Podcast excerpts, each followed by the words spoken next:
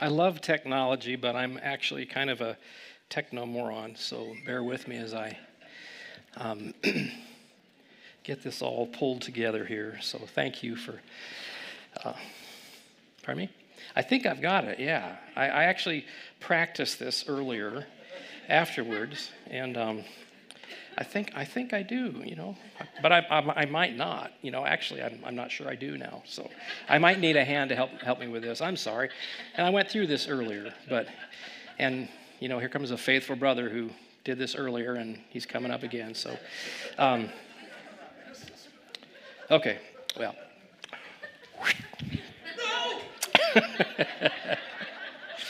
um, John, thank you for your, your kind words earlier. Um, when John asked me to speak today, he was gracious enough to tell me, um, uh, we'll just go with, yeah, that one. Perfect.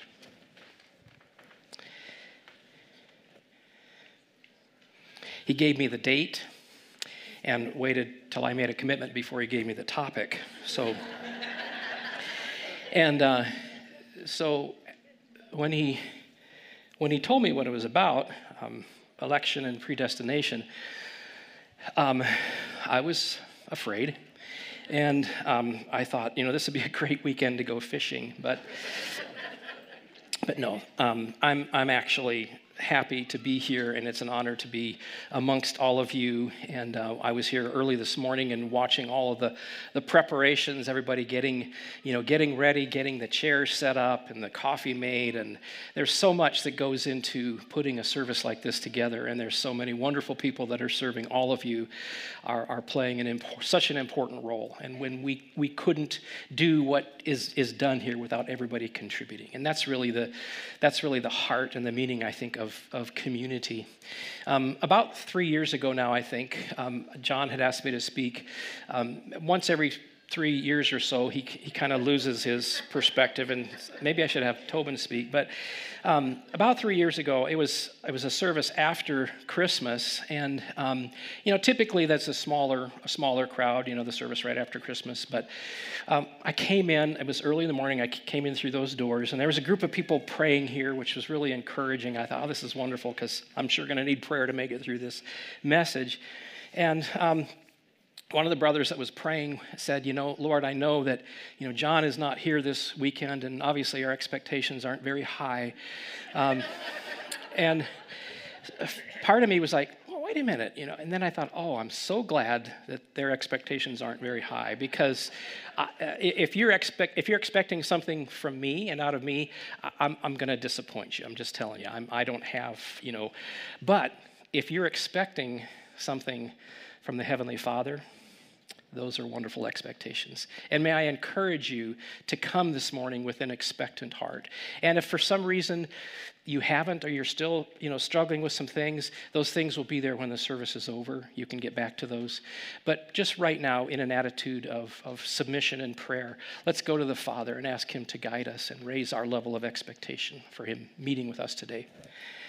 Uh, Lord, we are so desperately in need of of you just to even make it through our days, Lord. Um, we need you. We need your grace. We need your mercy. We need your understanding um, and your great compassion. And we're so thankful that you show up.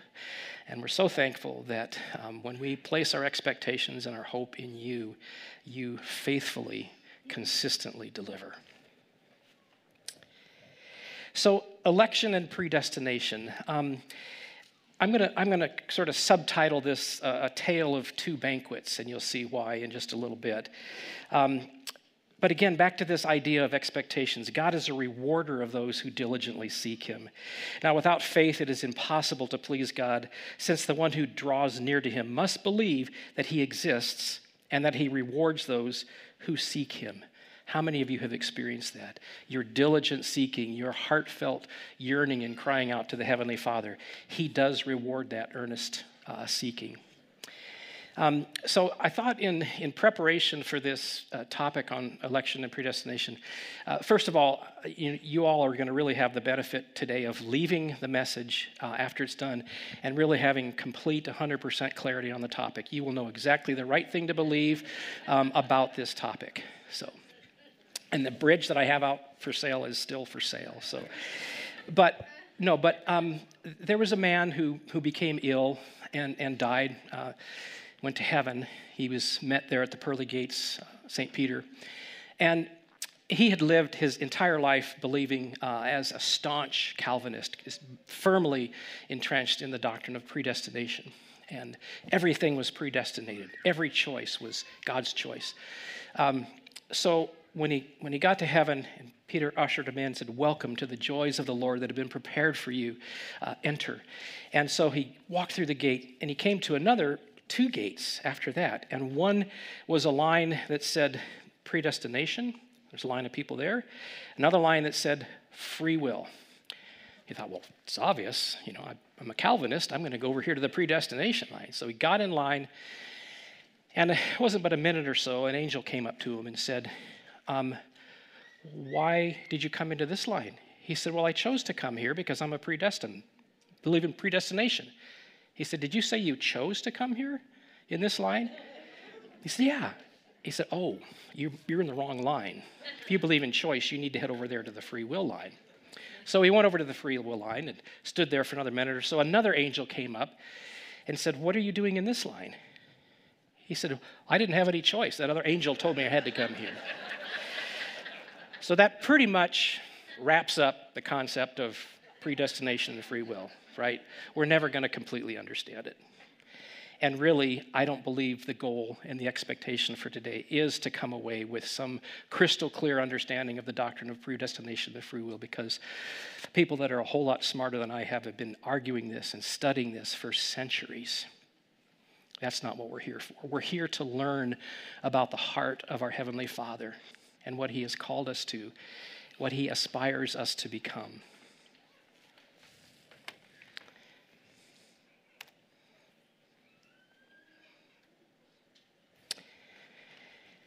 I'd like everyone to stand as we read this, this scripture.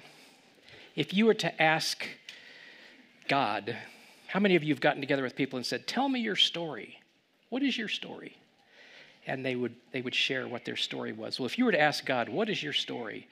Well, his story is Jesus. It's the whole of it, it's the all of it.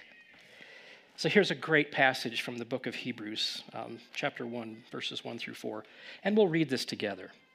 Long ago, God spoke to our ancestors by the prophets at different times and in different ways. In these last days, he has spoken to us by his Son. God has appointed him heir of all things and made the universe through him. The Son is the radiance of God's glory and the exact expression of his nature, sustaining all things by his powerful word after making purification for sins, he sat down at the right hand of the majesty on high. So he became superior to the angels, just as the name he inherited is more excellent than theirs. You may be seated. May God add blessings to the reading of his holy word.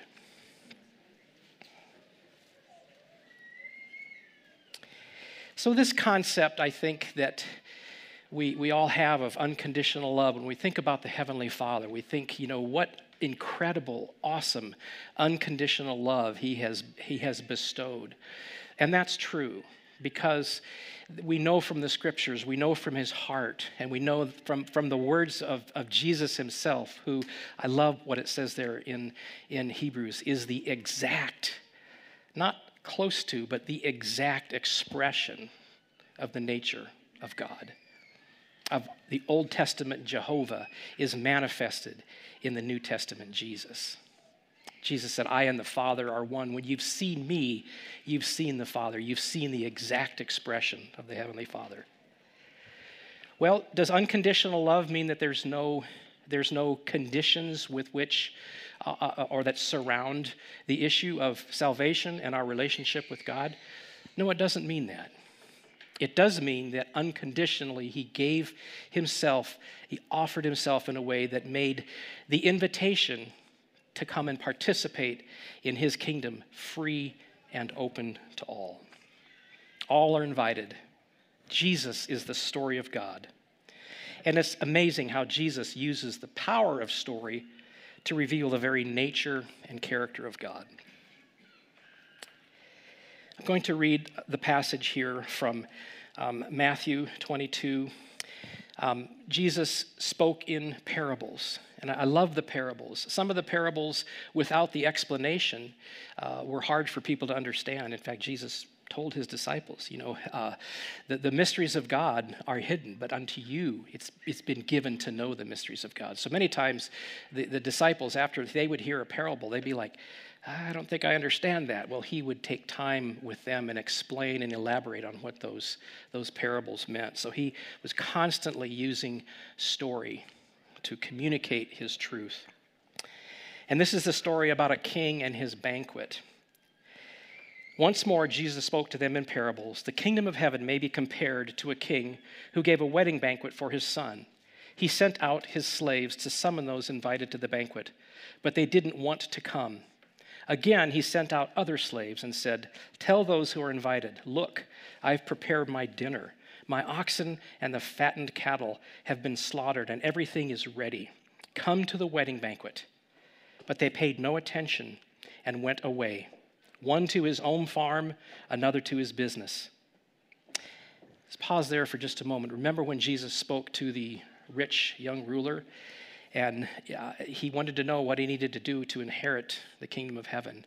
And Jesus went through and talked about, as, as any good Jew would do, and any good rabbi, of course, the greatest rabbi that there ever was was Jesus. And so he went through and said, you know, obey the commandments, love the Lord your God with all your heart, with all your mind, with all your soul, with all your strength, and love your neighbor as yourself. And as he sort of iterated all of those, those conditions, if you will, about what it meant to be, uh, to be faithful to God, um, he said, the, the, the rich young ruler said, Well, I've, I've done all those things from my youth. And there was an admiration that Jesus had for him. He said, You, you lack one thing. Go and sell everything you have and distribute to the poor. And he walked away sorrowful because he had riches and they were an ensnarement to him. They were an entrapment to him. That was the one thing that apparently he couldn't, um, he couldn't relinquish. Now, we don't know uh, about what happened in that rich young ruler's life, excuse me, um, as time went on. He may have at some point uh, come to terms with his need to submit to, to Jesus and, and the way of God. But many people, when they're presented with this opportunity, this invitation, they feel like I've, I've got too many other things going on. I'm not ready. I've got this I've got to take care of. I've got to do that. Or, you know, I'm, I'm, not, I'm not good enough yet. Well, guess what? if you're waiting for that, it's never going to happen. None of us are ever going to be good enough yet to be the recipients of his great and awesome love. They paid no attention and went away, and one to his own farm, another to his own business. And the others seized his slaves, treated them outrageously, and killed them. And this is really in reference to uh, historically what happened um, with the prophets of God, the mouthpieces of God that were sent to the nation of Israel. Uh, so many of them ended up uh, being, you know, tortured, being killed, being shunned. The king was enraged, and he sent out his troops, destroyed those murderers, and burned down their city. Then he told his slaves, The banquet is ready, but those who were invited were not worthy. Therefore, go to where the roads exit the city and invite everyone you find to the banquet. So those slaves went out on the roads and gathered everyone they found, both evil and good. The wedding banquet was filled with guests. But when the king came in to view the guests, he saw a man there who was not dressed for a wedding. So he said to him, Friend, how did you get in here without the wedding clothes? The man was speechless. Then the king told the attendants, Tie him up, hand and foot, throw him out into outer darkness, where there will be weeping, and gnashing of teeth. And here's the, here's the pinnacle verse here For many are invited, but few are chosen. So, what does it mean to be chosen? Well, I, I really think it can be something as simple as responding to the invitation. Because what are we being chosen for. It's not just that we might appreciate the joys of heaven once we die. We're being chosen and invited to and chosen to become a part of His story, the story of God, Jesus. And what he wants from us as believers is he wants us to continue that story. He wants us to be a part of that in such a way that it's not just about our own salvation and, our, and whether we're secure in ourselves and whether or not because we believe in, in the doctrine of predestination, we know we're going to heaven because, you know, once saved, I'm always saved. That tends to be a pretty internally focused perspective. He wants our perspective to be so much bigger, so much broader. The very nature of God has always been to provide redemption and reconciliation of intimacy and relationship with Him. God alone extends the invitation. We alone are given the opportunity and the autonomy to respond to His invitation. Because God is all knowing and possesses foreknowledge, He already knows who will choose and who will reject His invitation.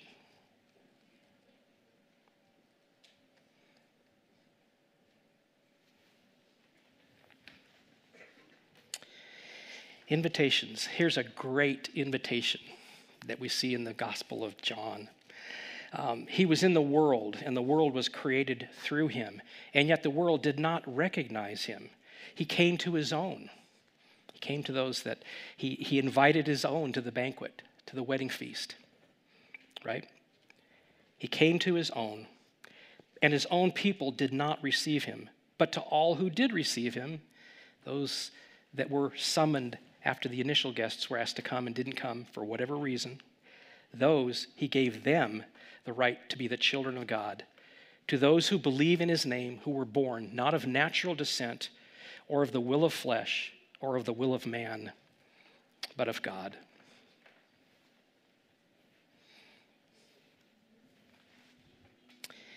Let's look at this word um, pre- predestined. So, the word itself comes from a Greek word, um, prorizo. I believe I'm probably not pronouncing that right, but prorizo. And it's only used six times in the New Testament. And it basically means it's, it's translated as to determine beforehand. So, this predestination, to determine beforehand, God sets in order, sets in course a predetermined, because of his foreknowledge, he knows how, how people are going to respond and he can orchestrate. We know from Proverbs it says that the footsteps of the righteous are ordered of God.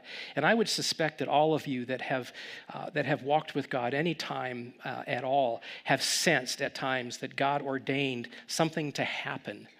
That it, that it was, it was too, too much to be just coincidence, too much to be chance, right? I think probably everybody in this room that, that knows him has had those experiences where God has ordained, he's orchestrated perhaps just the right set of circumstances, the right set of conversations, running into somebody at just the right moment that brought a word of encouragement.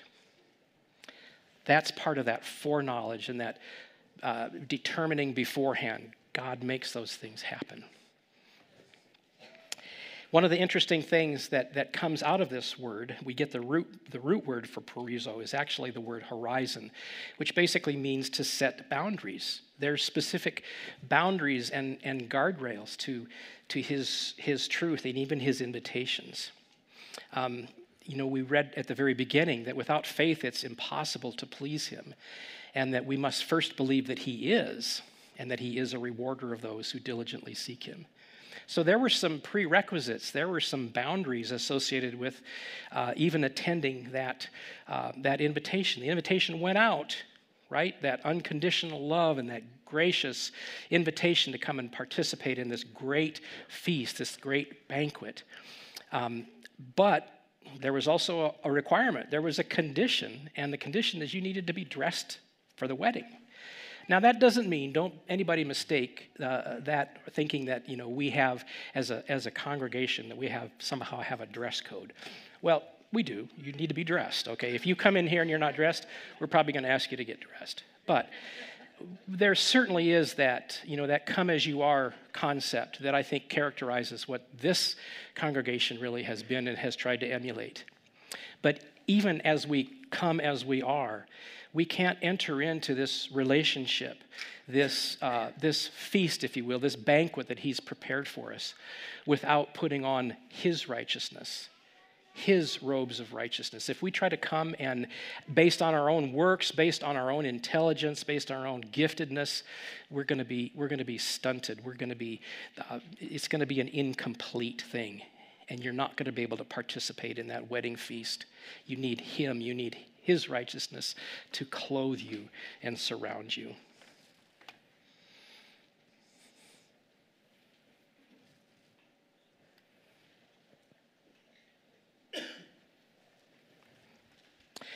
So, what is this, what is this thing that we've been chosen for? Okay? So, people sometimes get hung up on this concept of predestination and free will. Well, you know, if I'm if I'm predestined, then I'm, you know, doesn't matter what I do, I'm going to heaven. And I'm secure in that. And I'm safe in that. And there is there is security, there is safety in knowing that he has that he's made the invitation, you've accepted the invitation. But if, if that's what the whole of your you know, religious life is centered on, you're missing out. Because the call for us is not one to just uh, experience the joys of heaven sometime after we die. The, the call is for us to experience trans- transformation in our life right now so that we might be a conduit to bring about that life giving uh, grace and mercy that, that Jesus provides, that can help transform others. That's indeed the, the higher calling. We know that all things work together for the good of those who love God, who are called according to his purpose. For those he foreknew, he also predestined, here it is, to be conformed to the image of his Son. That it's not saying those he foreknew, he predestined to, to experience heaven only after you die. We're talking about conformity and transformation in this life so that we might, again, perpetuate and carry out the story. So that he would be the firstborn among many brothers and sisters. Isn't that amazing? We, we are a part of the brothers and sisters of Christ. I, I have a hard time kind of wrapping my head around that. You know, he's my God, he's my Savior, um, he's my brother, he's your brother and, and he was the firstborn among many. God wants to do in us the work of transformation and bringing us to a point of such deep and intimate relationship that when people see us, they see Jesus. Now that work will not be, you know, fully completed until we, you know, uh, sh- shed this earthly tabernacle, until we take off this old coat and we put on a new one. So there is, there is a part of this that is definitely futuristic. But there's a huge part of this that is now the process of transformation, and we need to be about that process and recognize that's what He wants for us. And those he predestined, he also called. And those he called, he also justified. And those he justified, he also glorified. For he chose us in him. When did that happen? Before the foundation of the world.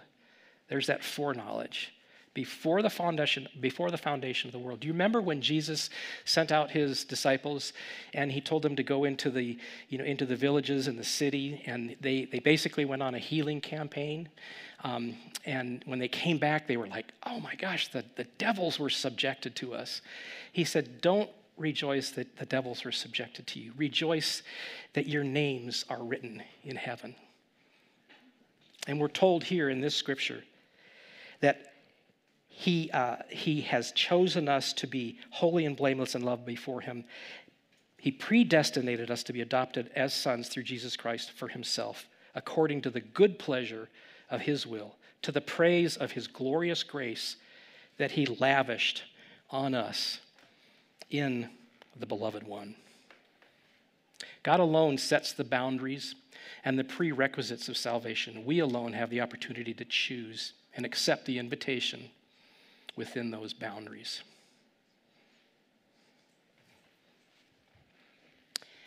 So, predestined for what?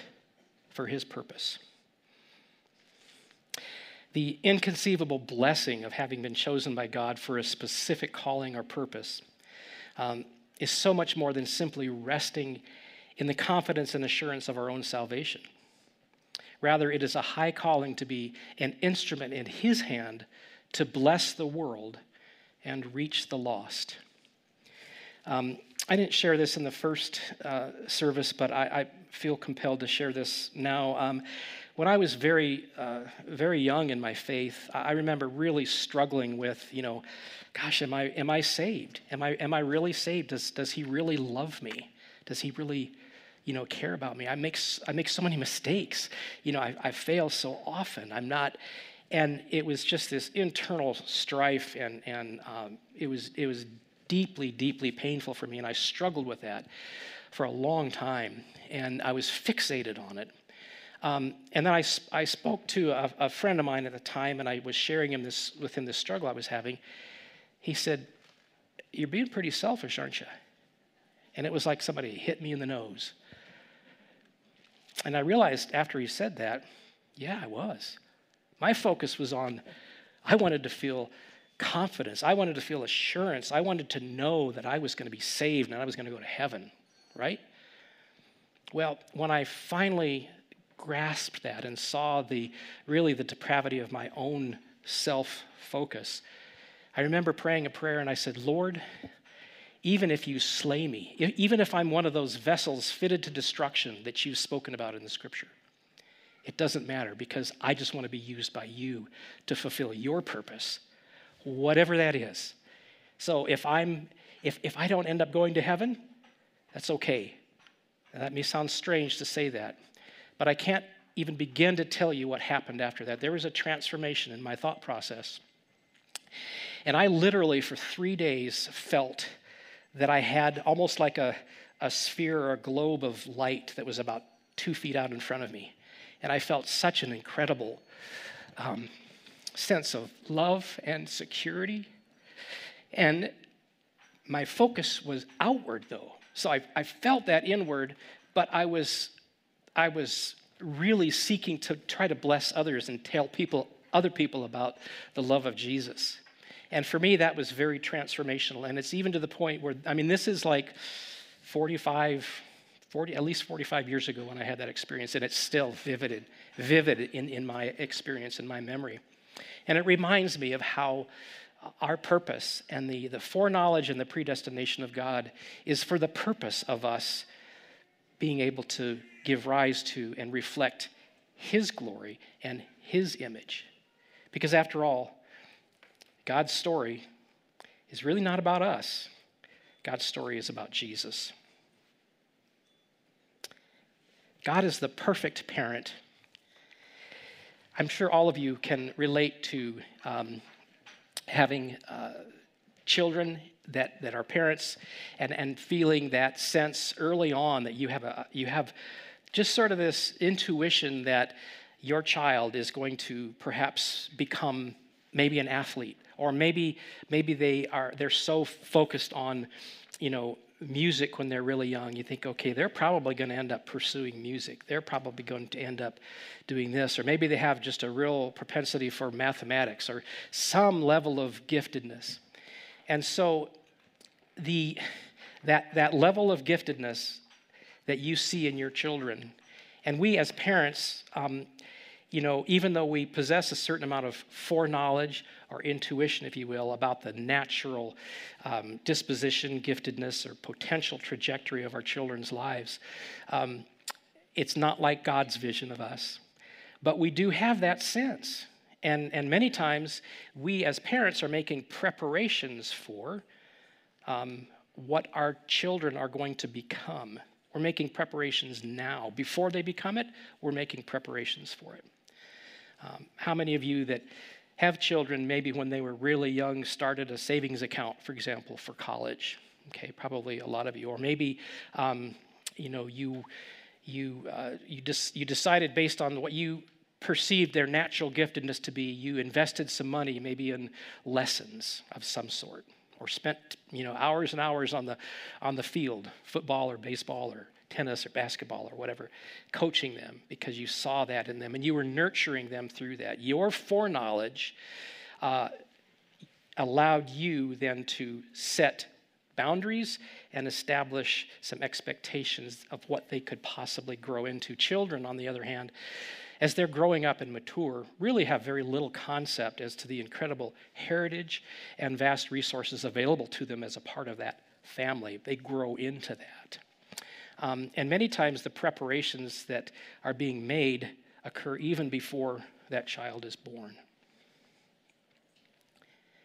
So, as we think about God being that perfect parent, uh, He does the same for us. We're going to transition now to a second banquet, a father and his banquet. This is the story of the prodigal son. All the tax collectors and sinners were approaching to listen to him. And the Pharisees and scribes were complaining. This man welcomes sinners and eats with them. Now, well, thank goodness that that's what Jesus' heart is, right?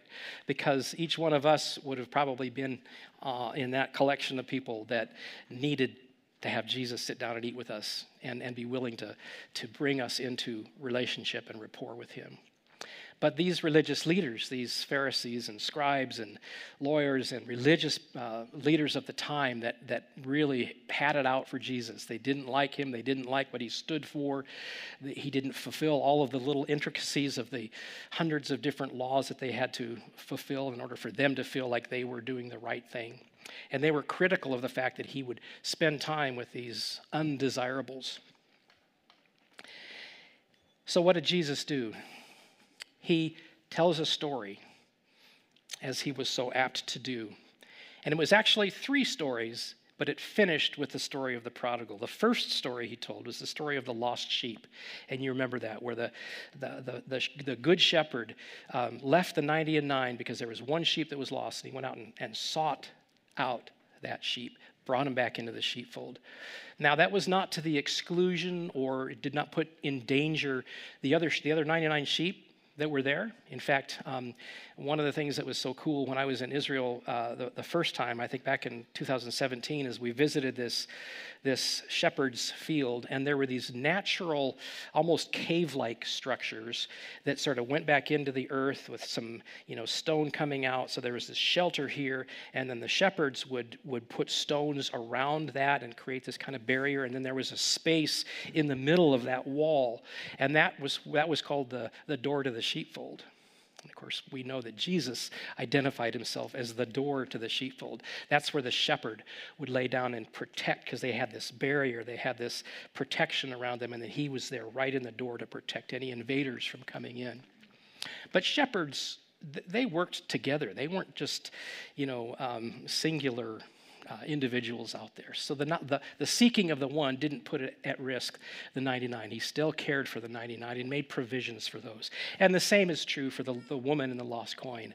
Um, I love the fact that as Jesus is building up to this sort of this climax of this last story of the prodigal, that he, he addresses using a story that, that shepherds and men could relate to, and then he addresses a story using an, an example of a woman and, and her lost coin. Um, Jesus had multiple. He had uh, disciples that were men and women. And, and, and I just love the fact, and if you start reading through the scriptures and even do a full study of the parables, you'll see many, many times these parallels. You'll see the, the sower and the seed, and then you might see the woman putting the, the, the patch on the new you know, the, the old patch on the new fabric and, and vice versa. So he was very, very much sort of an equal opportunity storyteller and included uh, all of his disciples. And then we get to this final parable. Um, and I like to think of this as a parable of a compassionate father and his two lost sons. So, who are the characters? Well, we've got the father, which I believe really in this story represents Jesus. Um, we've got the sons. We've got the young son and the, and the older son. The, uh, the young son would probably, in the first story, would probably be representative of those, those people that were not initially not invited and finally became invited. Uh, the older son, it's been, it's been said and uh, speculated that that kind of represented the, you know, Israel as a nation at that time and their religious leaders because they, they rejected and they were critical of, of Jesus and didn't want to receive his grace and his compassion. So I'm going to read this story. He also said, A man had two sons. The younger of them said to his father, Father, give me the share of this estate that I have coming to me. So he distributed the assets to them. Not many days later, the younger son gathered together all that he had and traveled into a distant country, where he squandered his estate in foolish living. Now, that, that foolish living, um, there's different translations that handle that that aspect of what this, uh, what this prodigal did.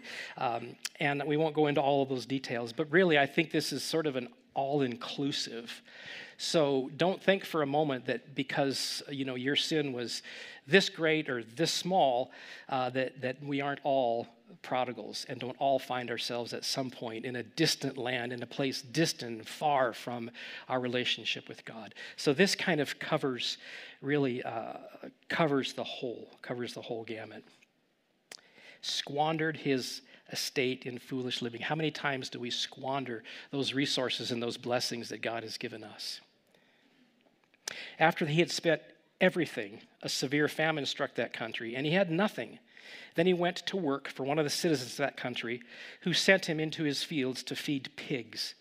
He longed to eat his fill from the carob pods the pigs were eating, but no one would give him any. When he came to his senses, he said, How many of my father's hired hands have more than enough food? And here I am dying of hunger. I'll get up, go to my father, and say to him, Father, I have sinned against heaven and in your sight. I am no longer worthy to be called your son. Make me like one of your hired hands. So here we have the prodigal kind of waking up, coming to terms, coming to his senses. Now, I don't believe this was a, a true heartfelt repentance yet. Okay, I think he was hungry. I think he realized that he was in a mess and he really had nowhere else he could go.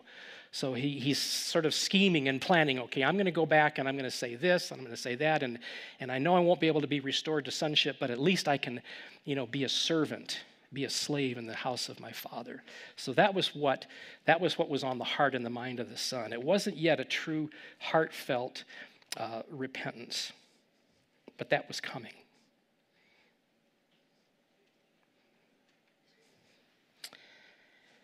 So, what do we see here in this story? He's now headed home. He's made a decision. He's going to head back towards his home. So, he got up and went to his father. But while his son was still a long way off, his father saw him and was filled with compassion. He ran, threw his arms around his neck, and kissed him. And isn't that just like the Heavenly Father? Well, we're still a far way off. We're told that while we were yet sinners, Christ died for us. This image of the Father running to meet the Son um, and throwing his arms around him and, and grabbing his neck and giving him a kiss is such an incredible uh, image of, of true unconditional love and heartfelt compassion and desire for rest, uh, reconciliation um, and redemption. But it's interesting to note that in, in this culture, um, what we call a um, an uh, Oriental patriarchy, um, for a father, for a grown man to run, was actually uh, considered a shameful thing because they would have to pull up their tunic to be able to have enough, you know, mobility, and they didn't, so they didn't fall. So they'd pull up their tunic, which would expose their lower legs, and that was actually considered a shameful thing during that time and that and that season, in that culture. But he took upon himself the shame of that action to run out and meet the son where he was. There was another reason why he did that. Um, there was a ceremony that uh, was uh, very well in place during that time, and the Jewish people would have known about this. It was called the Kezazah ceremony, and basically it was an excommunication ceremony. And what would happen is if somebody had done what this younger son had done, because in essence, what he did when he said, I want my inheritance, he basically said, You're dead to me. And he goes off, wastes his life, squanders his, his resources. So that would have had a significant economic impact to have half of the family fortune being given and then squandered away. So when that happened in that culture, there was this uh, kezazah ceremony, and they, what they would do is the, the elders of the city would go out as this person was returning, trying to come back and, and hopefully get back in good graces. And they would take a great big pot and it had corn in it and they would crack it and all the corn would spill out. And that ceremony was basically an excommunication ceremony. It was, it was to say, in essence, you're not welcome here. You are never going to be able to be a part of this community in any capacity like you were because of what you did. And so here we see the Heavenly Father represented in this story, and we see Jesus represented in this story going out, running out first to make that reconciliation, to bring about that healing and that, and that, uh, and that redemption in that relationship before the accuser could come and excommunicate. And isn't that the way it is with us? You know, he, he is so gracious, he's so loving, and he extends to us his, his great love, his great compassion, uh, so that we might appreciate and experience that love and that compassion. Then the son said to him, and I believe this is where the true heartfelt repentance was coming in Father, I have sinned against heaven and in your sight, and I'm no longer worthy to be called your son. But the father told his slaves, He said, Quick, bring out the best robe and put it on him. Put a ring on his finger and sandals on his feet. So here you see sort of a parallel to what happened in that, uh, the wedding banquet. Um, there were still some garments that had to be put on this, this boy as he's returning, and that had to be done before they brought him in because what that signaled to the community that wanted to excommunicate him was there's been a restoration of that relationship. And this was true heartfelt repentance at this point. Initially, when he was conjuring up and figuring out, okay, this is how I'm going to do it, this is what I'm going to say, you know, he was trying to fix the problem. Well, the problem wasn't that he didn't have enough to eat. The problem was that he didn't have relationship anymore. He didn't have that intimacy with the Father. But the Father made, made a way for that by taking on shame, running out to meet the Son, and bringing about that redemptive reconciliation on the spot. He had to be dressed for celebration. And then he said, Then bring the fatted calf. This is what he, he told to his servants, and slaughter it, and let's celebrate with a feast. Because the son of mine who was dead is now alive again. He was lost, but now he's been found. So they began to celebrate. What an incredible, powerful story. Jesus bore our shame. Therefore, since we also have such a large crowd of witnesses surrounding us, let us lay aside every hindrance and the sin that so easily ensnares us. Let us run with endurance the race that lies before us, keeping our eyes on Jesus, the pioneer and perfecter of our faith. For the joy that lay before him, he endured the cross, despising the shame, and sat down at the right hand of the throne of God. Again, Jesus is the story, the very story of God.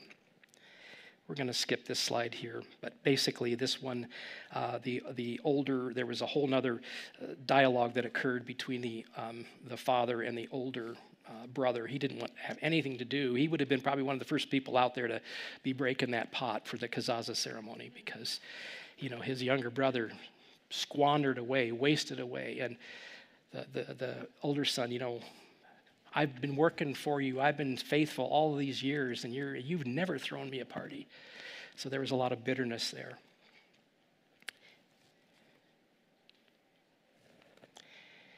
So the son who was dead, dead to his genealogy, dead to his inheritance from that point on, had proclaimed his father was dead to himself that same son is now being reconciled back into relationship. Repentance and reconciliation occurred a long way off from the father's home. Remember, the father ran to meet him, enduring the shame of having some exposure. The son was restored from servanthood back to sonship. Celebration was for the fact that the younger son, who had been dead, was now brought back to life. And here's what we see happening in the heavenly realm when there is one sinner brought back to life. I tell you that in the same way, there will be more joy in heaven over the sinner who repents than over 99 righteous people who don't need repentance. The reality is, we all need repentance, right? Uh, coming to Christ is not just simply saying a little predetermined prayer and now I'm in and everything's good and I'm going to be saved the rest of my life and I'm not going to have any struggles. That's, that's fairy tale stuff there. Heartfelt repentance, really heartfelt repentance. And then that knowledge and that awareness that He has accepted you, that He's brought you into the fold, and He's restored you back to a right relationship with Himself. So let's wrap this up here. Come home. Come home. It doesn't matter, you know, where you find yourself in the story. You may be you may actually see yourself in the story now as the as the father. You may have a child or a spouse or somebody that you love dearly that is has squandered. They're in the midst of squandering those resources and those blessings and your heart may be breaking right now for them. So that may be where you connect with this story today. Uh, you may be like the, the younger son who finds, finds himself like, oh my gosh, I've created such a mess. Where can I go? Well, you know where to go. You may, be, you may find yourself at some point being like that older brother where you have been walking with Christ for a long time and you see others that are coming in and their relationship seems to be vibrant and their relationship seems to be meaningful and maybe you feel stuck. You know what? You need to come home. He is awaiting with those open arms to bring you back home. He's borne your shame and guilt. He has abolished the kezazah ceremony and silenced our accuser. The anxious, the, excuse me, the angels are anxious to celebrate. They're ready for a party. Jesus desires for you to be an instrument of his reconciliation. Are you called? Yes. Are you chosen? Have you answered the call? You're chosen. What are you chosen to do? Receive his love, but be a conduit to give his love. There's no, no greater, no higher calling than that. This is the point in our service where we're going to uh, take the elements. Um, how fitting is it that um, another banquet was prepared. In fact, it was the last banquet, I'll call it the Last Supper, the Passover Supper. And Jesus invites his disciples into that. And um, they were still kind of a mess, right? Even after walking with him for three and a half years. But he invites them in and he, he uses this wonderful object lesson of taking some bread and taking some juice and breaking it and saying, uh, This is my body, which is broken for you and then sharing, sharing the wine and saying, This is my blood. This represents my blood, which is shed for you. So as we take those elements, let's, let's just remember and just soak in uh, an awareness of how much, how much He loves you and how much He wants you to be a conduit of that love to others. Lord, thank you um, for today. Thank you for the blessings that you've provided. Uh, thank you for the faith that has been uh, implemented here and the expectations that have been met uh, for those that have been seeking you. Help us, Lord, to be instruments of your peace and your love and true uh, ambassadors of reconciliation. In Jesus' name, amen.